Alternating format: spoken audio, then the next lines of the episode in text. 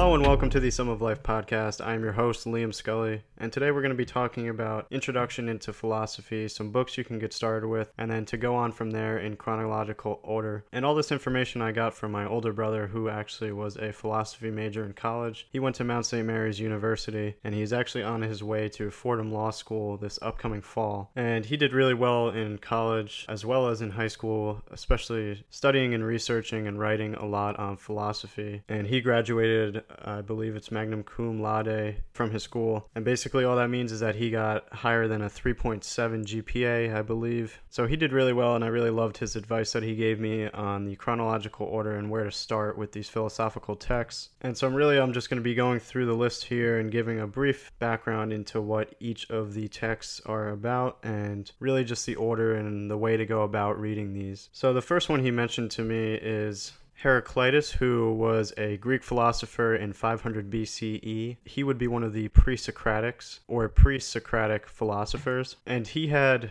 the or introduced the theory of flux, which is that things are ever changing, which what he called was his universal flux or the theory of flux, in which he said, in quotes, "everything flows and nothing stays," end quote. And furthermore, what he basically was trying to say is that there is always change and that the only constant is change. And so this first era, like I said, is called the pre-Socratic philosophers. And other pre-Socratic philosophers included Zeno, Thales of Miletus, Heraclitus, like I said, and Gorgias. And there's obviously a couple more. And all of these were before Plato and Aristotle, which I'm about to get into next. So Plato and Aristotle were part of the ancient philosophy or ancient philosophers group. And my brother recommended for Plato to read The Last Days of Socrates, which is a really important book similar to the Apology, in which they talk about Socrates' confession and just the trial of Socrates, and not really his confession, but the statements that he made in that trial.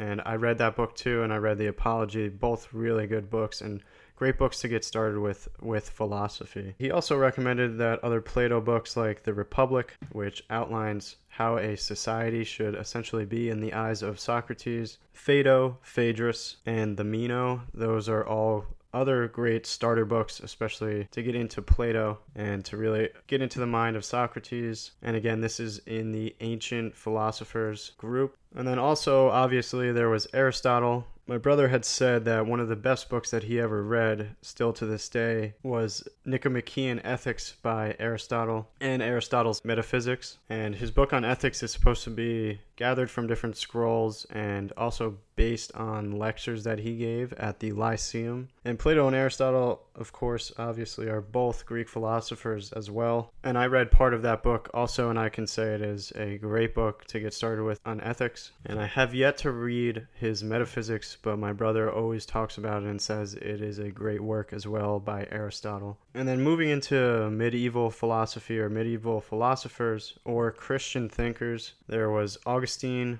who wrote his book Confessions, which really just outlines his sinful youth and his conversion to Christianity. And then the Consolations of Philosophy by Boethius.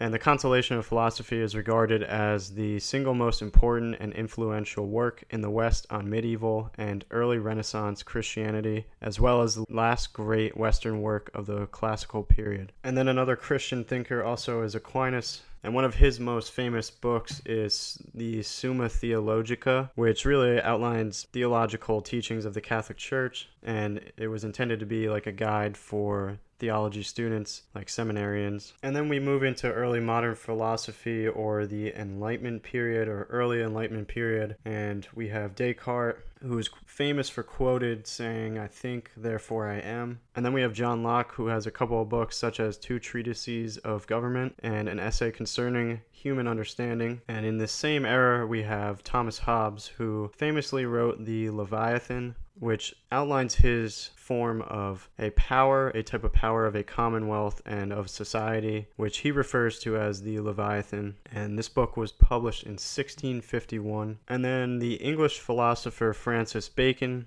whose work was credited with developing the scientific method and remained influential throughout the whole scientific revolution. Some of his books to get started with are Novum Organum, New Atlantis, and Essays. More later period, we have Friedrich Nietzsche, who wrote books such as the, or rather On the Genealogy of Morality, and another book that he wrote was Beyond Good and Evil, which I plan to read in the next couple months. I have it sitting and waiting for me on my desk once I finish the books that I'm reading right now. I'm very much so looking forward to reading that. He was born in Germany during the eighteen hundreds and died in nineteen hundred. And then just a little bit after him is Thomas Kuhn, who was born in nineteen twenty-two and died in nineteen ninety-six. He was an American philosopher of science whose nineteen sixty-two book, The Structure of Scientific Revolutions, was influential heavily on both academic and popular circles, introducing the term like paradigm shift. And so all these works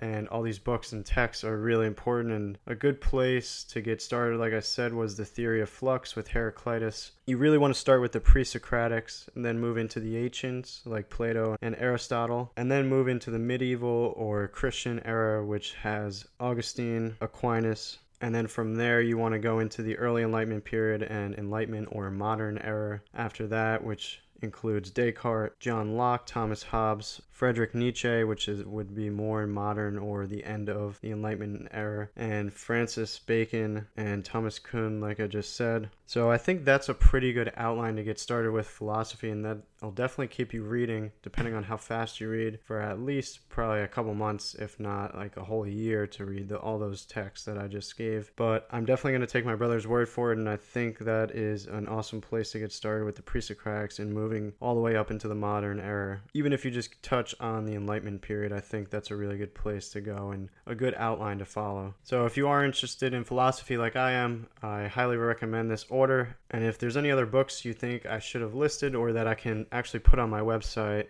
email me. My email, obviously, like I always say at the end of the episode, is liam scully at sum of life dot org. I'll obviously take some recommendations and maybe put some of them on my website on the life meaning and everything else section all the way at the bottom. I have a couple books listed there. But yeah, sorry if this episode was a little boring. I just wanted to get the chronological order out there for the philosophical texts and books that you can be reading and where to start and where to go from, and really just outline the eras and time periods that you can look at. And like I said, my brother suggested to go in order to follow the process of thought, and I think that is really good advice too. And lastly, of course, I just wanted to finish with a quote, and I thought the perfect quote for this episode, and just to get started with philosophy in general, is by Socrates, very popular one. It goes in quotes, "The unexamined life is not worth living," end quote.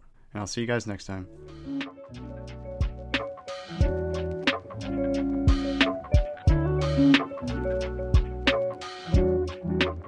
Well, thank you guys for listening to today's episode. I really appreciate it. And if you want to learn more or find out more about me and what I'm doing, you can go to my website at sum of life dot org. There you can click on the contact page and find my email, which is liam scully at sum of life dot org. Or you can just find my Twitter handle, which is at sumolifepodcast. Also on my website, you can find my Patreon page, and there you can find a one dollar, two dollars, and five dollars tier. Each of those are per episode basis, so basically whenever I release an episode, you can pay me one dollar, two dollars, or five dollars. Obviously, I would appreciate any amount, and I don't expect you guys to do it right away. Hopefully, you gain my trust and my support and what I'm doing for the show, and maybe you guys will be able to financially support me in the future, and again, I would appreciate that so much. Also, just wanted to give a huge shout out to my two really good friends, Trip Russo and Brian Turcotte. Trip Russo is my graphic designer. He did all the designs for my podcast, and Brian Turcotte mixes my beats and audio for my intro and outro especially. Just want to say thank you to those guys, and you can find out more information for them on my website as well. And lastly, I just want to say that I have a YouTube channel too that's doing only love and kindness meditations, and there you can find ten minute guided love and kindness meditations. That YouTube channel is called Sum of Life also. But yeah, thank you guys again for listening, and we'll talk to you guys next time. See ya!